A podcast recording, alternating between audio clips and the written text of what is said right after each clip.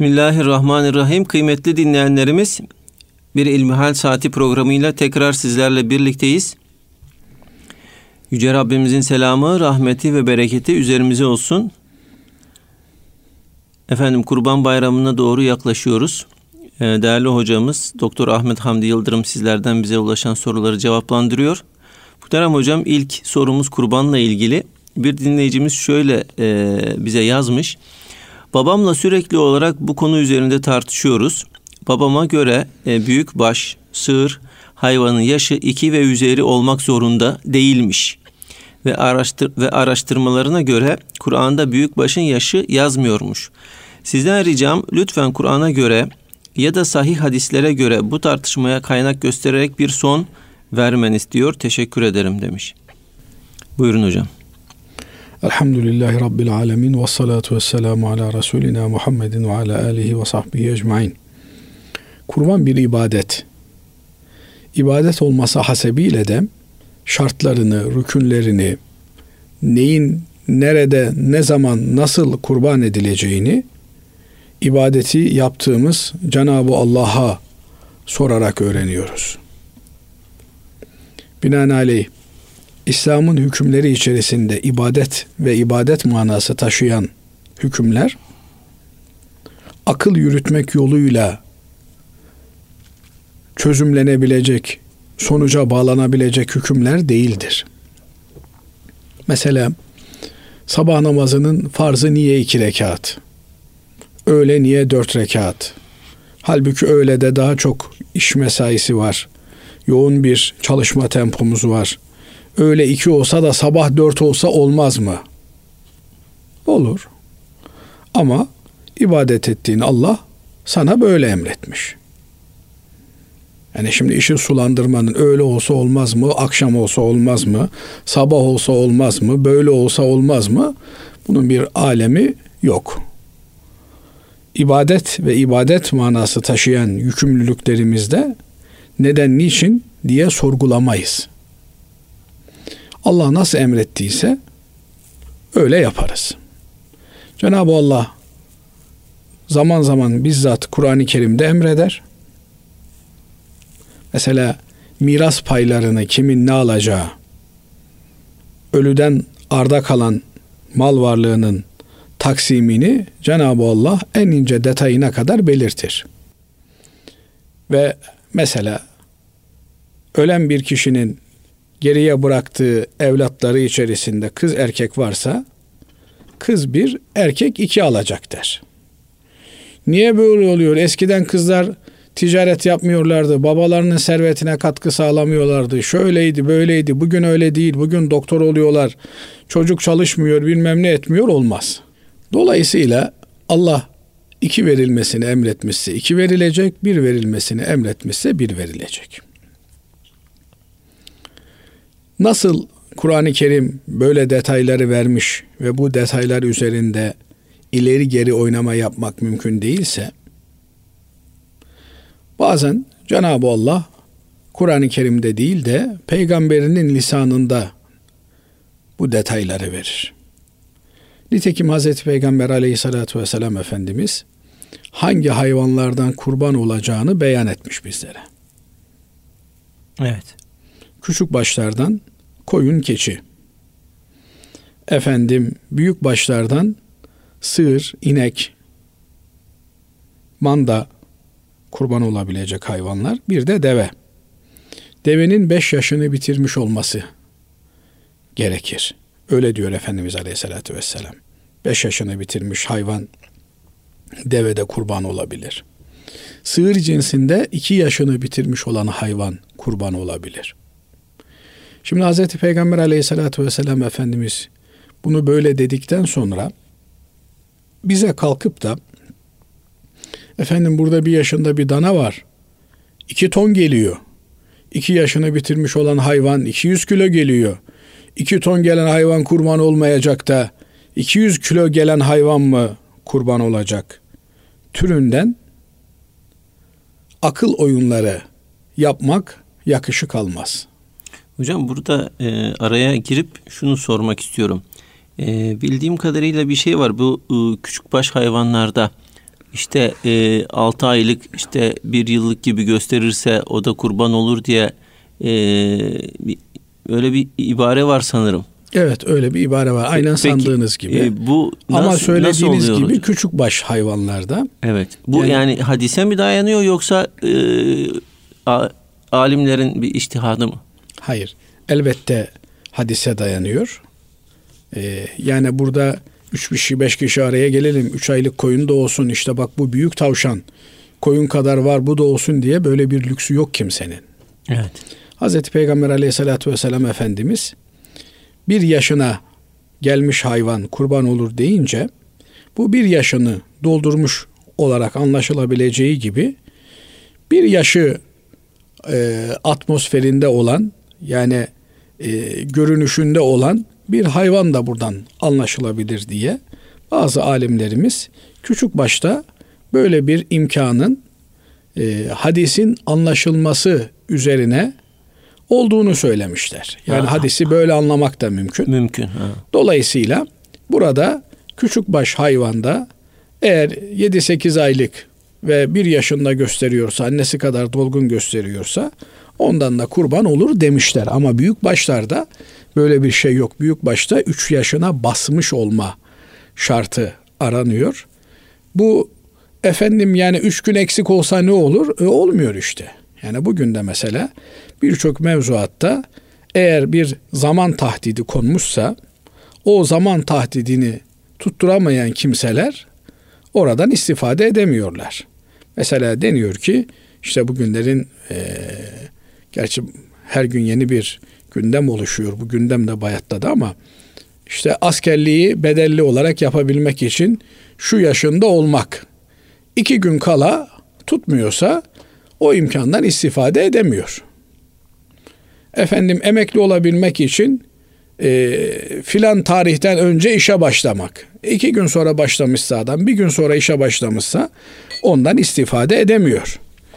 Burada kalkıp da kimse efendim niye bir günle kaybetti bilmem ne yaptı diyor mu? Demiyor. Evet. Binaenaleyh burada önemli olan ibadetin ruhuna uygun hareket etmek. Yani peygamber sana ne demişse onu keseceksin. Efendim ben fil kurban etsem kocaman hayvan. Hem şey diyorlar Sırat'ta bu kurbanlar üzerine binecekmişiz. Onlar bizi Sırat Köprüsü'nden geçirecekmiş. Bir koyun beni nasıl taşısın, ben iri cüsseli bir adamım. Bir filin üzerinde daha rahat yolculuk yaparım. Yok öyle bir şey. Evet. Öyle bir şey yok. Dolayısıyla ibadet ve ibadet manası taşıyan yükümlülüklerimizde nasıl emrolunmuş isek öyle yapmaya mecburuz. Bunun hikmetini idrak etmeye çalışırız. Yani burada Allah'a yani, saygı göstermemiz lazım. Yani Allah'ın emrine. Her yerde Allah'a saygı yok, göstermemiz yani, lazım. Yok yani Allah'ın emrine Allahu Teala böyle demişse e, efendim ita, e, zaman zaman itaat şöyle etmek gerekiyor. Evet. Zaman zaman şöyle bir teşbihte bulunuyoruz. Allah affetsin bizi. Evet. Evin beyefendisi hizmetçiden saat beşte çay istemiş. Bir çay ver demiş. Efendim olmaz, beşte size çay verirsem çar, kalp çarpıntısı yapar size. Demek düşmez hizmetçiye. Sen beşte senden çay istendiyse çayı getirirsin. Efendim beş uygun değil, beşi beş getir, ge, geçe getirsem olmaz mı? Diye bir küstahlık da yapamaz. Yani bunu sıradan dünyadaki rol icabı, biri bey olmuş, biri beyefendi olmuş, biri efendim hizmetçi olmuş. Bunların hepsi rol icabı dünyada. Dünya hayatındaki yaşadığımız bu süreç tamamen gel geç bir süreç. Yani bey olsan ne olur, beyefendi olsan ne olur, talebe olsan ne olur, hoca olsan ne olur, hoca efendi olsan ne olur. Bütün mesele bu dünyada Allah'a kul olabilmek. İşte bu kulluk meselesini de ciddi bir şekilde yerine getirmek lazım. Cenab-ı Allah ne emretmişse aynen onu uygulamak lazım. Elbette bir takım hikmet arayışları içerisinde olabiliriz. Efendim e, Cenab-ı Allah hayvanda da belli bir olgunluk istiyor demek ki. Hem fıtraten, fiziken hem de e, yaratılış olarak belli bir olgunluk istiyor. iki yaşını bitirmiş olması. Bak devede bu beş yaşını bitirmiş olması. Demek ki her hayvanın olgunluk yaşı, kemal yaşı farklılık gösterebiliyor. Efendim bu bir yaşında işte bak büyük, e bilmediğimiz nice hikmetleri vardır. Belki o hayvanın hala annesiyle olan irtibatı söz konusudur. Ya iki yaşını bitirince bu irtibat kesiliyordur.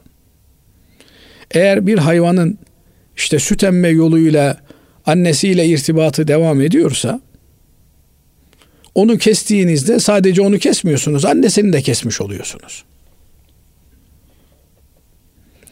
Ama bu süt emmiyor işte. Ama kardeşim yani din bir kural koyarken, şeriat bir kural koyarken bütün zamanlar ve bütün mekanlar için geçerli bir kural koyar.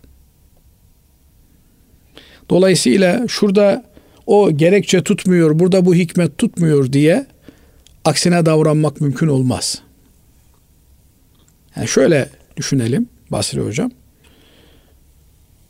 Karayolları Müdürlüğü ülkenin farklı yerlerine araçlar için trafik işaretleri koymuş.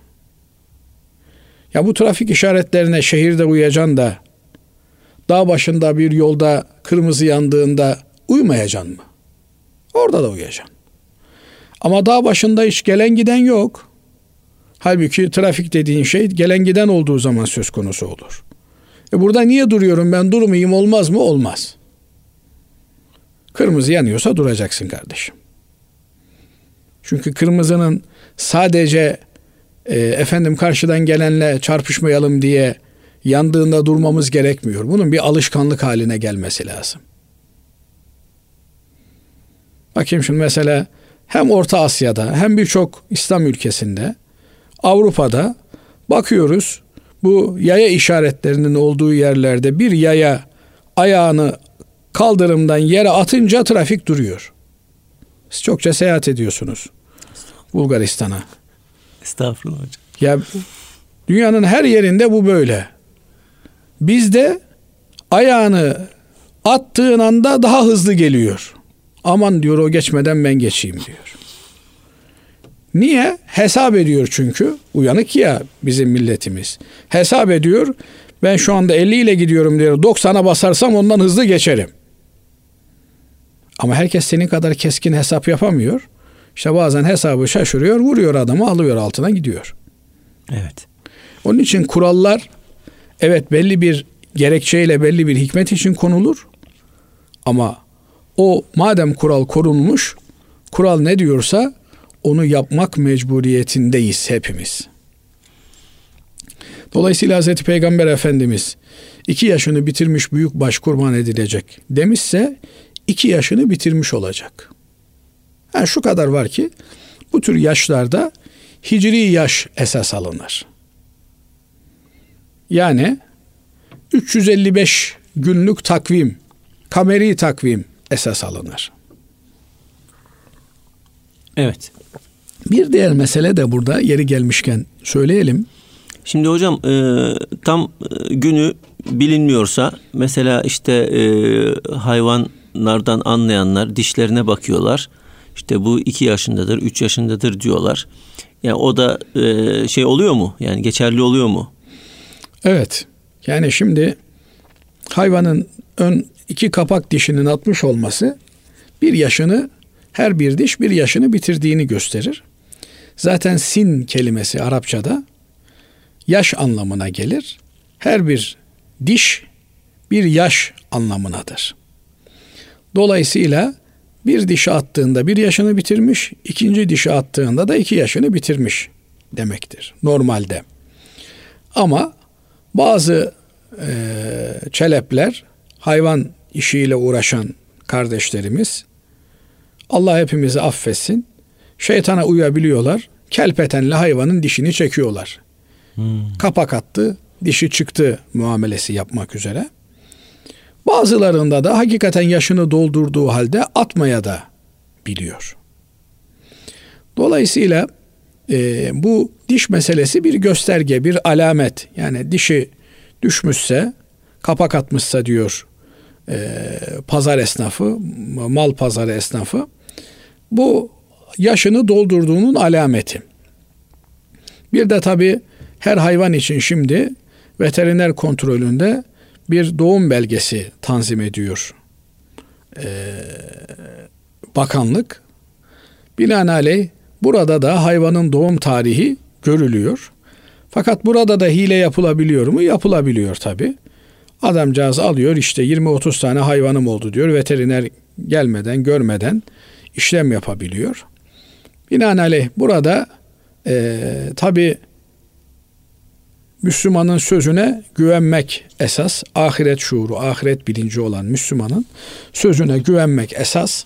Ama bununla beraber de kalbin mutmain olması için bu tür fiziki alametlerin varlığını da aramak lazım ki o mal esnafı kardeşimize de şeytan musallat olup da bir takım hile hurda işlerine yönlendirmesin. Ya sen yapsan da adam kılı kırk yarıyor, bir yerden seni muhakkak yakalar diye aklından geçmeli.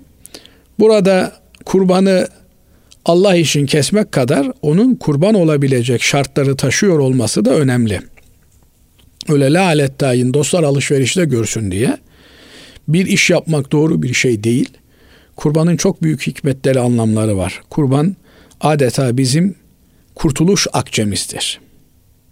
Yani biliyorsunuz e, menkıbeyi, İbrahim Aleyhisselam İsmail Aleyhisselam'ı rüyasında kurban ettiğini görüyor. Çünkü öyle bir adağı vardı Cenab-ı Allah'a. Bir evladım olursa onu sana adayacağım demişti. Üst üste gördüğü bu rüyalar neticesinde İsmail Aleyhisselam'la konuşuyor. Yavrum diyor, böyle böyle bir rüya gördüm diyor. Seni Allah için kurban etmen isteniyor benden. İsmail Aleyhisselam da gayet metin bir şekilde, nasıl bir iman dolu evlatsa, şimdi biz namaza kaldıramıyoruz çocuklarımızı. Bin bir türlü laf çeviriyorlar namaz kıl dediğinde. Ama o Allah için kesilmeyi hiç tereddütsüz kabul edebilecek bir imani kıvama gelmiş. Cenab-ı Allah bütün evlatlarımıza, bütün çocuklarımıza İsmail'i şuurdan hisseler nasip eylesin. Amin. Allah'a kul olma noktasında ana babalarına yol gösterebilecek, kılavuzluk yapabilecek yüce makamlar lütfeylesin bütün ümmeti Muhammed'in çocuklarına, bütün evlatlarımıza. Duamız, niyazımız bu. Ve İbrahim Aleyhisselam İsmail Aleyhisselam'ı kurban etmek üzereyken وَفَدَيْنَاهُ بِذِبْحٍ عَظِيمٍ Cenab-ı Allah koca bir, büyük bir kurbanlıkla onu azat ettik diyor. Demek ki buradan da anlıyoruz ki kurban keserken, kestirirken cılız olanını değil, böyle gösterişli olanını, tabiri caizse böyle e, ekonomik olarak can yakanını seçmek lazım. Yani en güzelini, en mükemmelini, en irisini, en böyle göz dolduranını kesmek lazım. Çünkü eğer e, kurban olmamış olsaydı ailenin en büyük evladı veya ailenin evlatları içerisinden birinin Allah için kurban edilmesi gibi bir şey söz konusu olabilirdi. Demek ki bizim hayatta kalmamızın adeta bir fidyesi kestiğimiz bu hayvanlar, onlar bize hayat olacaklar. Hem Allah'a kulluğumuzu sergilediğimiz için manevi hayatımızın bir nişanesi olacaklar. Hem de etinden, sütünden yiyoruz, içiyoruz, yediriyoruz, içiriyoruz, fakir fukaraya yediriliyor. O yönüyle de bir hayat olacak. Yani hem maddi hem manevi yönüyle kestiğimiz kurbanlar hakikaten hayat olacaklar. Bu şuurda bu hayvanları kurban etmemiz lazım. Dolayısıyla da şartlar tam yerine gelmiş bir biçimde olması gerekir. Evet, Allah razı olsun değerli hocam. Şimdi ikinci sorumuza geçelim. Diyor ki dinleyicimiz, önceden elimizdeki bulunan bir malı yeni zamlı fiyatından satmakta e, dinen bir sakınca var mıdır? Şimdi bu zaman zaman soruluyor. E, alışverişte kar marjı ne kadardır diye. Şöyle ifade edeyim. Bir malı üç liraya aldık. Vitrine koyduk. Satılmadı. Ertesi sene mal üç liradan otuz liraya yükseldi fiyatı. Kaç liraya satacağız? Piyasadaki fiyatı neyse ona satacağız. Dolayısıyla üç liraya aldık diye otuz liraya sattığımızda işte yüzde bilmem kaç bin kar ettik. Bu kar marjı caiz midir? Türünden bir laf söylemek beyhudedir, abestir. Çünkü kar nedir? Kabaca kar şudur. Bugün sattığın malı yerine koyduğunda arada oluşacak olan fark kabaca kar olarak ortaya çıkar. Ki sen on sene önce üç liraya almışsın. Bugün malın fiyatı otuz lira. Sen onu üç liraya aldım diye dört liraya satacak olursan yerine koyacak istediğinde kaça alacaksın? otuz liraya. Sen kar yapmadın burada. Sen çok ciddi bir zarar yaptın demektir. otuz liraya toptan alabileceğin bir malı otuz üç liraya sattığında sen yüzde ona yakın bir kar etmiş olursun. Ama otuz liraya aldığın bir malın fiyatı kırk liraya yükselmişse sen bunu otuz beş liraya sattığında beş lira zarardasın demektir. Çünkü onu yerine otuz beş liraya koyamayacaksın.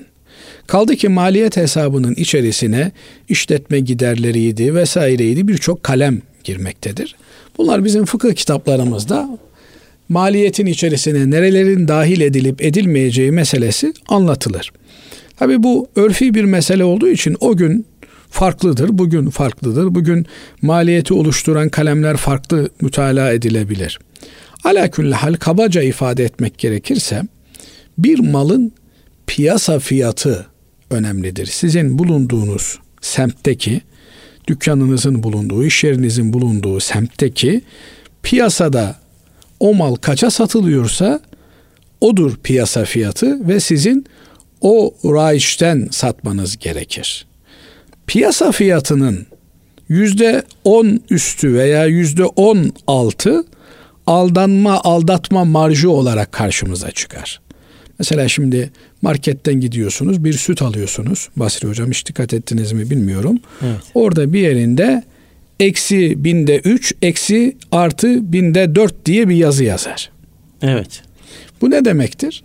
Yani burada e, bir litre bir süt var ama belki bin üç mililitre fazla olabilir, üç mililitre, evet, veya dokuz yüz doksan yedi mililitredir, üç mililitre eksik olabilir. Evet. Yani bu e, artı veya eksi marjını gösterir. Kar marjlarında da, yani kar oranlarında da yüzde on fazla veya yüzde on düşüğü malın türüne göre aldanabilme veya aldatabilme marjlarıdır. Yani diyelim ki bin liraya satılan bir malı sen bin yüz liraya satmışsan ve bu mal yüzde onluk marja giriyorsa biri kalkıp da ya kardeşim beni adam fahiş bir şekilde aldattı diye seni dava edemez. Evet. Niye? yüzde on bir aldanma marjı var. Ama bazı kalemler var ki orada hakikaten binde bir önemli bir marjdır. Mesela altın gidip almışsındır. Evet. Yani bütün piyasada altının gramı iki yüz elli liraya satılırken sen iki yüz altmış liraya satmışsan efendim burada işte yüzde dört bir fark var. E, bu denmez. Niye? Altında binde bir marjı önemli bir marjdır. Evet. Tabii bunlar piyasayı bilmeyen kimseler için söz konusudur. Piyasayı biliyorsa bununla ilgili bir sıkıntı olmaz. Yani ben biliyorum piyasada bunun fiyatının bin lira olduğunu ama olsun ben senden bunu bin iki yüz liraya almak istiyorum diyor adam. bin beş yüz liraya da alır. Şimdi bu niye alır? Yani bazen mesela gidersiniz dersiniz ki ya Basri hocam çok dürüst bir insan, çok güvenilir bir insan. E ben ona işte ihtiyacı da var, açıktan para veremiyorum. Ne satıyor Basri hocam? Bulgaristan'la ilgili bir kitap yazmış, onu satıyor. Hocam ben bundan işte on tane almak istiyorum. Alırsın kaç lira fiyatı? yüz lira. Ya hocam al şu bin liraya üstü kalsın dersin mesela. Ne olur? Hem Basri hocayı rencide etmemiş olursun. Hem de bu arada işte e, sen de kitaptan almış olursun. Hocam e, bu gibi şeyler için değil de daha e, normal ticari e, faaliyetler için E, tabii soruyor dinleyicilerimiz. İşte onu anlatmaya çalıştık zaten. Bu da yanında eşantiyon olsun diye bu bilgiyi verdik. Belki Basri Hocam'ın Bulgaristan'da İslam kitabından da talep eden olur diye eyvallah, söyleyelim dedik. Hocam. Yani dolayısıyla böyle bir kar marjı üçe aldım, üç buçuğa satabilirim, üstüne satamam diye yok. Bazen ne olur? Babandan kaldı sana bir şey. Sıfır maliyette kaldı sana. Senin için sıfır maliyet. Evet. E nasıl satacağım bunu? Yani dolayısıyla burada piyasada o fiyat mal neye satılıyorsa odur. Evet. Eğer taraflar için bir piyasa belirsizliği söz konusuysa. Bazen mesela işte satın almanın açık artırma usulü vardır. İnsanlar bilerek orada alırlar. Yani piyasada on liradır ama açık artırma da gidiyordur. Dolayısıyla burada bir sıkıntı yok. Yani karşı taraf bilinçli bir şekilde neye para ödediğini biliyor ve fazla ödediğini de biliyorsa sıkıntı yok. Satan taraf ucuza sattığını bilerek satıyorsa, şimdi bazen ne olur? Bir malın fiyatı piyasada yüz liradır. Adamın bir tanesi yüz lira olduğunu bilmiyor, elli liraya satıyor. Yani şimdi bunun piyasa fiyatını bilmemesinden istifade ederek elli liraya alınır mı o? Alınmaz. Ama adam ya kardeşim ben dükkanı kapatacağım işte depoyu tasfiye ediyorum. Ben bir an önce satmak istiyorum. Yani evet yüz liraya satarsam günde bir tane satarım ama ben günde yüz tane satıp bu işi bitirmek istiyorum. Bilerek satıyorsa bunda almakta bir sıkıntı yok, bir problem yok. Evet. Dolayısıyla ne oldu? Piyasa fiyatını düşüğüne satın aldınız. Geçen öyle bir şeyle karşılaştım. Bir arkadaş dedi ki babam dedi bir yere gitti ben dükkanda bekliyordum. Bir müşteri geldi malı sordu kaç lira dedi. Ben de gaflette işte yüz lira dedim. Gel dedi pazarlık yapmak sünnettir seninle pazarlıkla alışveriş yapalım dedi dedi. Tamam dedim ne veriyorsun ben iki yüz lira veriyorum dedi. Ya amca ben yüz lira dedim diyor sen iki yüz lira. E diyor pazarlık hep aşağı olacak değil e diyor bazen de yukarı olur diyor. Hakikaten de yani bazen de yukarıya pazarlık yapmak lazım. Niye? Yani alan satan birbirinin ihtiyacını gözetlemeli. Evet. Yani şu çok yanlış bir şey hocam. Ee, karşı tarafı aldatmak. İşte böyle bir Anadolu laf, Anadolu'da laf vardır. Alırken kazanmak. Ne demek alırken kazanmak? Yani on liralık malı bir liraya alıyorsan alırken kazanmışsındır. Yani şimdi bu karşı tarafın bilgisizliğini, ihtiyacını sömürerek böyle bir şey yapmak ve bundan memnun olmak bir Müslümana yakışan tavır değil. Çok duyuyorum ben bu sözü hocam. Yani Anadolu dediniz de bu belki İstanbul'da daha çok geçerlidir. Doğrudur hocam yani Anadolu'su, Rumelisi hepsi aynı. Alırken kazanmak şu anlama geliyorsa doğru. Yani yüz liraya alacaktım. Ama baktım ki satıcı gariban yüz on liraya aldım. Ahiret kazancını düşündüm. Evet. Şimdi bazen de oluyor sokakta mendil satıyor çocuk. bir liraya satıyorum diyor. elli kuruşa olmaz mı? Ya on lira versen ne olur yani? Bakmışsın çocukcağızın ihtiyacı var. Ha bu işi sömürü yapanlar var vesaire filan onlar ayrı bir mesele. Evet. Dolayısıyla e, gönül kazanmaya bakmak lazım. Evet. Alışveriş bir bahane, gönül kazanmak şahane. Evet. Onun için bir insan Selefi Salihin öyle anlatılıyor. Onların çarşılarında, mağazalarında deniyor. Bir şeyi alıp vermek olaydı. Satan üçe satmak ister, alan beşe almak ister. Kavga gürültü, Allah. Ben aşağı satacağım, ben yukarı alacağım. Niye? E çünkü hadis-i şerifte Efendimiz Aleyhisselatü Vesselam kendi istediğini kardeşi için istemeyen mümin olamaz diyor. Yani ben kar etmek istiyorum. E Basri Hocam'ın da kar etmesini sevmem lazım, istemem lazım. O zaman ne yapıyorum? Onun karını kendi karımdan önceliyorum. Niye? Vazgeçemeyeceğim bir iman unsuru var çünkü. Bu pazarı kaybettik hocam biz. Evet. Bu pazarı kaybettik. Cenab-ı Allah bu pazarımızı inşallah bize tekrar buldursun. Allah razı olsun kıymetli hocam. Değerli dinleyenlerimiz kısa bir araya gidiyoruz. Aradan sonra inşallah tekrar devam edeceğiz. Kıymetli dinleyenlerimiz İlmihal Saati programımıza kaldığımız yerden devam ediyoruz. Değerli hocam bir dinleyicimiz şöyle bir soru sormuş. Çalgılı, danslı, oyunlu, kadın erkek karışık düğüne gitmek caiz midir? Evet, maalesef bugün birçok Müslümanın içine düştüğü sıkıntılardan bir tanesi de bu tür ortamlara katılmak durumunda kalıyor olması. Yeğeni evleniyor, işte ne bileyim yakını evleniyor, çok sevdiği bir arkadaşının çocuğunun düğünü evet. oluyor. Genelde de işte dünyaya bir kere geldik, bir kere evleniyoruz şeklinde bir söylemin arkasına sığınıyorlar. Sanki bir kere olunca bir şey o mübah hale geliyor. Yani ölüm de bir kere oluyor. İki kere ölmüyor insanlar. Ladikli Ahmet Ağa, Allah rahmet eylesin, öyle dermiş. Sanki ahirete iki kere gideceğiz dermiş. Ahirete de bir kere gideceğiz. Yani dolayısıyla asıl ebedi olan hayata hazırlanmak lazım. Ve madem evlilik kutsal bir bağ diyoruz, iki insanın birbirine Allah'ın kelimesiyle, Allah'ın sözüyle bağlanmaları anlamına geliyor. Allah bu evliliğe kutsiyet atfediyor, ma- mana atfediyor. Birbirine yabancı olan, birbirinin yüzünü, elini, gözünü görmesi haram olan kimseler birbirleriyle mahremiyetsiz bir ilişki içerisine giriyorlar. İki yabancı birden olabildiğince iki birbirini tanıyan insan haline geliyorlar. Bu ancak Allah'ın takdiriyle böyle olur. Allah'ın şeriatına göre böyle olur. Binaenaleyh Allah'ın emriyle yapılan bir organizasyonun Allah'ın haram ettiği şeylerden uzak olması lazım gelir. Yani müzik haram mıdır? E, müzik Allah'ın kelamının yerine ikame ediliyor ise, yani Kur'an'ın yerine ikame ediliyor ise, dini duyguları bertaraf etmek için ikame ediliyor ise, evet haramdır. Ama eğer Allah'a çağırıyor, maneviyata çağırıyor, insanlığa çağırıyor, güzel insan olmayı anlatıyor ise, o zaman buna haram denmez.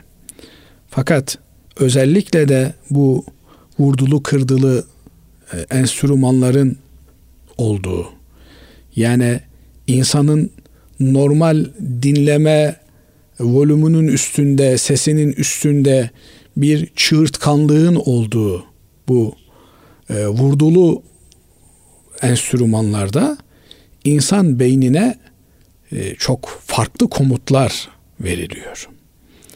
Yani insan beyni e, Allah'ın kelamını algılamaya amade bir şekilde yaratılmışken, asude, durağan bir şekilde yaratılmışken, verilen bu müzik üzerinden, notalar üzerinden, ses üzerinden verilen komutlarla birden bakıyorsunuz yerinde duramayan, saldırgan hale gelen, bir kendine zarar veren, vücudunu e, efendim çizen, jiletleyen bir insan e, dinleyici atmosferiyle karşılaşılıyor.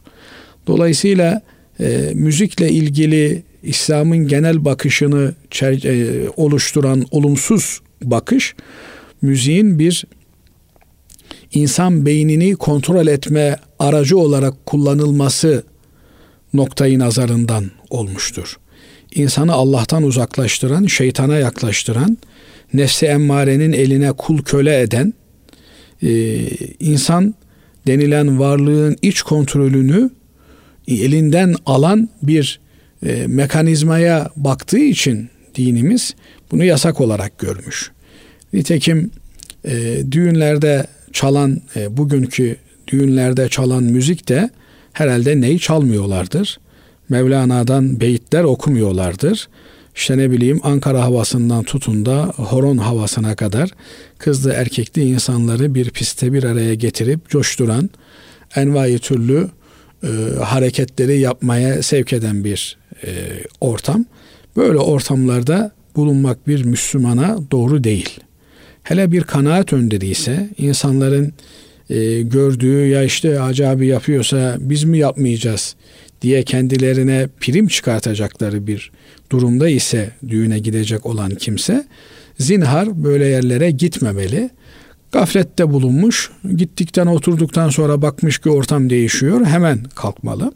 Tabii düğün dernek insanların sevinçlerini paylaştıkları yerler olduğu için de gitmemek de olmuyor. Belki kapıya kadar gidip Orada ilgilisine, yeğeni ise yeğenine, işte abisi ise ablası ise kimse düğün sahibi ona hediyesini takdim edip Allah mübarek etsin, Allah haramdan muhafaza etsin diyerek e, bir görünüp ortadan kaybolmak gerekebilir.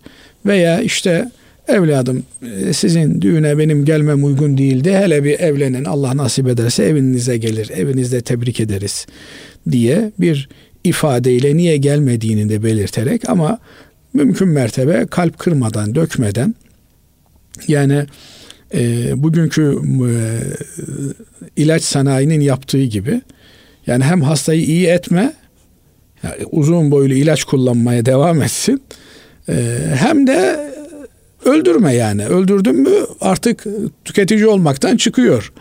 Binaenaleyh bizim insani ilişkilerimizde de özellikle de tebliğ noktayı nazarından öldürmememiz lazım karşıdaki kimseyi. Nitekim Cenab-ı Allah وَقُولَا لَهُمْ وَقُولَا لَهُ قَوْلًا هَيِّنًا buyuruyor. Yani Firavun'a giderken yumuşak söyleyin. وَتُرُكُمْ هَجْرًا جَمِيلًا وَهْجُرْهُمْ هَجْرًا جَمِيلًا güzel bir şekilde ayrılın. Bu hecri cemil, güzel ayrılığı tekrar gidip görüşebileceğin, tekrar bir ilişki kurabileceğin şekilde ayrıl diye anlamış alimlerimiz. Ama bir daha cenazeme gelme, cenazene gelmem türünden bütün bağları kopartarak bir süreci sonlandırdın mı öldü demektir o ilişki. Binaenaleyh böyle yapmamaya gayret etmek lazım. Ama e, gerekli olan gerekçeyi de uygun bir dille, lisan-ı münasiple anlatmak da gerekir. Evet. Yaz mevsiminde e, düğünler daha çok çoğalıyor. Efendim e, şimdi bankanın vade farklı e, bankanın vade farkı koyarak kredi kartını taksitlendirmesi faiz olur mu diye soruyor bir dinleyicimiz. Olur tabii. Yani Ba- banka veya işte kim olursa olsun bir borcu e, vade farklı olarak taksitlendirmesi faizin ta kendisidir. Nitekim e, faizi iki türlü anlamış alimlerimiz. Riben nesa ve ribel fadıl denilen iki tür. Biri e, efendim yüz lira satıyorum, yüz lira alıyorum. Veya işte yüz lira sana veriyorum, bir ay sonra yüz lirayı geri alacağım şeklinde aynı parayı araya vade koyarak değişmeyi bir faiz çeşidi olarak görmüşler. Şimdi belki radyoda bunu anlatmamız uzun sürecek. Bazen sıfır faiz de faizdir diyoruz. Kardeşlerimiz anlamakta zorlanıyorlar. Yani para değişiminde araya vadenin girmesi bir faiz olarak değerlendirilmiş. yüz lira verdin, yüz lira mı alacaksın? Anında o değiş tokuşun yapılması lazım. Borç verme ilişkisi belki bazılarının aklına gelebilir. Borç verme ilişkisi çok farklı bir ilişkidir. Onu da zaman zaman söylüyoruz. Yani komşunun komşuya tencere borç vermesi gibidir. İstediğin zaman tencereyi geri alırsın. Borç da öyledir. Yani arkadaşına kullanması için arabayı verdin. İstediğin zaman geri alırsın. Efendim iki ay konuştuk, üç ay konuştuk, onlar hikayeden konuşmalardır. Bağlayıcı bir konuşma değildir. Bağlayıcı olan vadeler hangi vadelerdir? Ticari bir e, karşılığa dayanan borçlanmalarda doğan vadelerdir. Eğer karda hasen dediğimiz karşılıksız bir şekilde adam birine bir para vermişse, istediği zaman onu alabilir. Binaenaleyh böyle olduğu için de araya bu sözünü ettiğimiz vade faizi girmez. Çünkü evet. Öbüründe yüz lirayı veriyorsun, bir ay önce alamama şartıyla veriyorsun. Bir ay sonra yüz lirayı alıyorsun. İşte bu e, bağlayıcı bir zaman şartının konuşulması onu faiz haline getiriyor. Bunu bir kenara bırakacak olursak, nedir bütün ümmeti Muhammed'in üzerinde icma ettiği faiz? Size on bin lira borcum var, ödeme günüm gelmiş. Basri hocam ödeyeyim ama imkanım yok. Sen de diyorsun ki o zaman diyorsun senin e, on bin lirayı Allah korusun on iki bin lira olarak ben alayım ama on iki ay taksit yapayım sana. Her ay sen bana bin lira öde. İşte bu e, cahiliye dönemindeki asıl faiz de bu. Yani ödeme zorluğu çeken birine vadeyi uzat, borcu yükselt. Dolayısıyla bunu e, kredi kartı üzerinden yapan bir kimse de faiz işliyor demektir. Hadi e, vaktinde ödemeye bir derece bazı hocalarımız fetva vermişler. Yani kredi kartını kullanıyorsan ve gününde ödüyorsan bu bir dereceye kadar bazı hocalarımızın kanaatine göre caiz. Ama sen vadini vaktinde ödemeyeceksin, onu taksitlendireceksin. yüz lira borcun yüz yirmi lira olacak. Ondan sonra da efendim bu caiz olacak, bu akıl kârı bir şey değil. Evet. Onun için bu tür şeylerden uzak durmak lazım. E, paran varsa kullan, paran yoksa kullanma. He, ölmek üzeresin, o ayrı bir mesele. Ama e, geçen programda da herhalde bir programda söylemiştik, yani borçlanma ne zaman yapılır? Öyle durduk yere evdeki bardaklar çok eskidi, hadi bunları değiştirelim, e paran yok, kredi kartıyla çekelim, borçlanalım. Böyle bir şey olmaz yani. Evet. Evet. İşe girmek için bir referans bulmak kul hakkına girer mi diye soruyor bir dinleyicimiz. İşe girmek için bir referans bulmak kul hakkına girer mi? Şimdi tabii e, bu çift tarafı kesen bir bıçak gibi Basri Hocam. Yani bir iş var. Bir işte görevlendirmenin esası ne olmalı?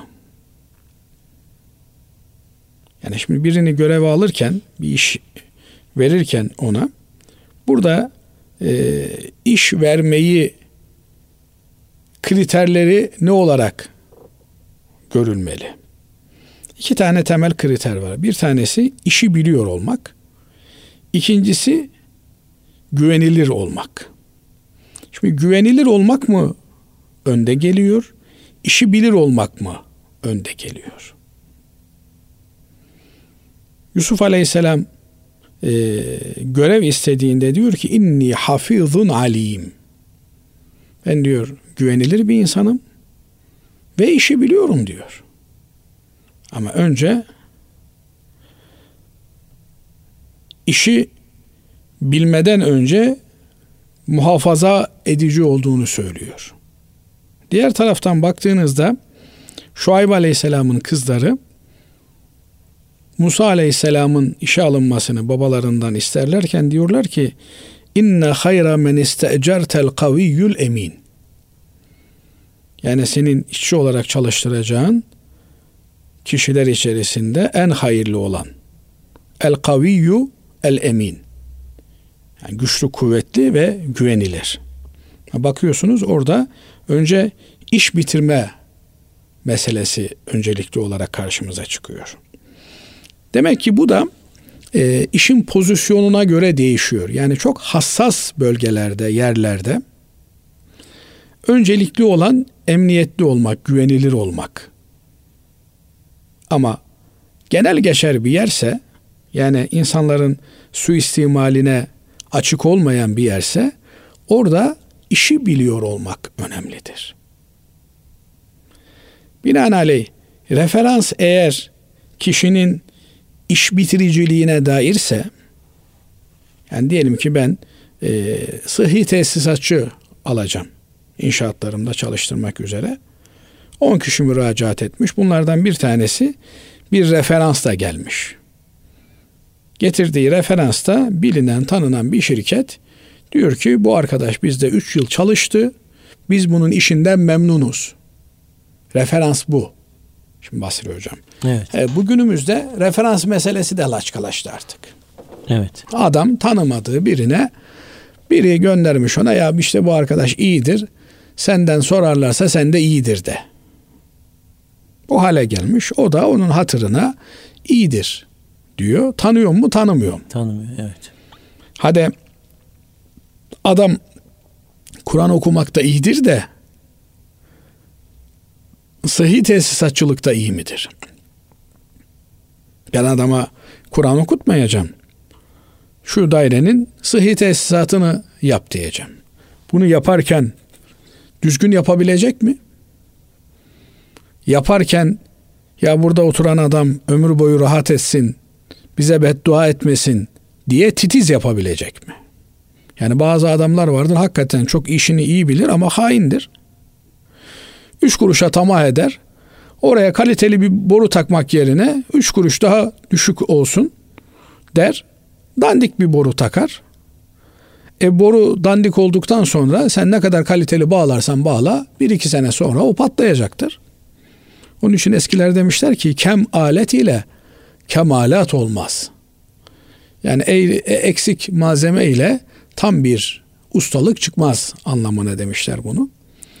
Binaenaleyh eğer referans noktası kişinin, kişinin işi iyi yapmasına yönelik ise veya güvenilirliğine yönelik ise ve bunlara ihtiyaç varsa bir kimse bu noktada referans isteyebilir ve referansı kullanmak da caizdir.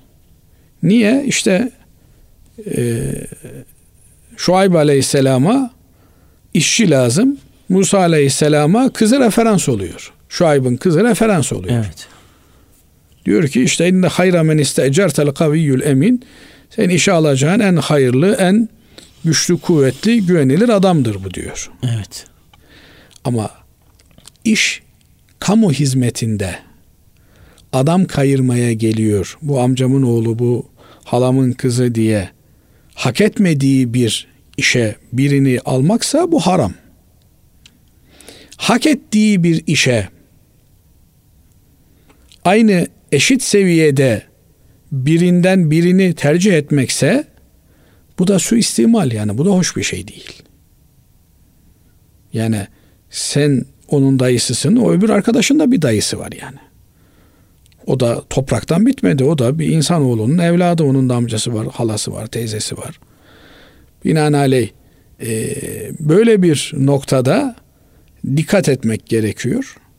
Elbette çok hassas noktalarda bir takım insanların, e, nitekim devlet güvenlik memurları istihdam ediyor, araştırıyor, gidin bakın diyor, bu adam neyin nesidir diyor. O bakanlar da bir referans getiriyorlar nihayetinde. Binaenaleyh bu noktada referans olmak çift taraflı bir keskin bıçak gibi. Eğer e, senin referansın daha haklı olan birinin önüne geçiyorsa onun vebali sana döner. Ama senin referansın sayesinde e, referans olduğun kişi göreve geliyor ve hak etmeyen bir kişi bertaraf ediliyorsa o da senin hasanatın sayfasına yazılır. Dolayısıyla bu e, evet veya hayırla cevaplandırılacak bir mesele değil. E, Cenab-ı Allah doğru yapmayı, doğru karar almayı, doğru karar vermeyi hepimize nasip eylesin. Allah razı olsun hocam. Değerli hocam, e, son sorumuz şöyle. Ödüllü spor turnuvaları kumar kapsamına girer mi? Ödül koymak bir işte e, at yarışına ödül koymak. Spor turnuvaları hocam. At yarışı da bir spordur. Evet. E, hatta sünnet olan bir spordur. İşte gençlerin e, at biniciliğini geliştirmek üzere veya ne bileyim yüzme turnuvası yapıyorsun. Evet. Efendim hızlı koşma yapıyorsun. E, dolayısıyla işte ok atıcılığı ve silah atıcılığı, bunların hepsi bir spor kalemi olarak. Gerçi şimdi spor denildiğinde yuvarlak bir meşinin elle ayakla döndürülmesi anlaşılıyor. Ama sporu bundan ibaret görmek doğru bir şey değil. Evet. Binaenaleyh e, eğer müsabakaya girenler bir para ortaya koyup da içimizden birinci gelen bunu alsın demiyorlarsa, yani diyelim ki yüz kişi yirmi kilometrelik bir maraton koşusu yapacaklar. Hepsi yüz lira koyuyor. on bin lira oluyor. Birinci gelen on bin liraya alsın. Türünden değil. Dışarıdan biri. Efendim böyle bir e, yarış tertip ediyor. Birinci gelene de on bin lira veriyor. Bunda hiçbir sıkıntı yok. Evet. Bunun sıkıntılı olan tarafı bir bahis haline gelmesi. Evet. Yani diyelim ki at yarışlarında bugün olduğu gibi at yarışlarında iki e, taraf var. Bir hocamıza sormuşlar at yarışları caiz midir diye, sünnettir demiş. Evet, yani atları yarıştırmak sünnet. Yani başında evet. e, jokeylerin e, sürücü olarak olduğu kim daha ileri gider, ama bir de işte filan ata mı parayı yatırdın, evet. feşmeken ata mı yatırdın diye işin bahis kısmına bahis gelince kısmı o haram. Evet. Niye? Orada bir kumar söz konusu. Kumar nedir? Karşılığı olmayan, e, senin dahlin olmayan bir yerde e, işte birinin öbürünün şansının yaver gitmesi diyelim, talihinin çıkması. Bunlar karşılıksız kazanç olduğu için, başkasının ama hesabına bir zenginleşme olduğu için bunlar haram kategorisinde değerlendiriliyor. İşte zar atalım, e, kiminki yüksek çıkarsa o kazansın. Yani ne yaptın? Ne atı yuvarlıyorsun zarı? Ama bazıları diyecek ki o zarı atmadan atmaya fark var. Öyle değil yani iş. Dolayısıyla e, bir tarafın mutlak mahrumiyeti, diğer tarafında mutlak galibiyeti üzerine bina edilmiş olan bu tür şans oyunları haram kılınmış. Evet. Ama e, dediğim gibi yani devlet bir müsabaka, müsabaka tertip etmiş. Evet. Efendim belediye bir müsabaka tertip etmiş. Okul bir müsabaka, yarışma yapmış. Bu yarışmada birinci gelene şu ödülü vereceğiz demişler. Bunlarda bir sakınca yok. Bir sakınca yok. Allah razı olsun kıymetli hocam. Teşekkür ederiz. Değerli dinleyenlerimiz, bir İlmihal Saati programının daha sonuna erdik. Hepinizi Allah'a emanet ediyoruz efendim. Hoşça kalın.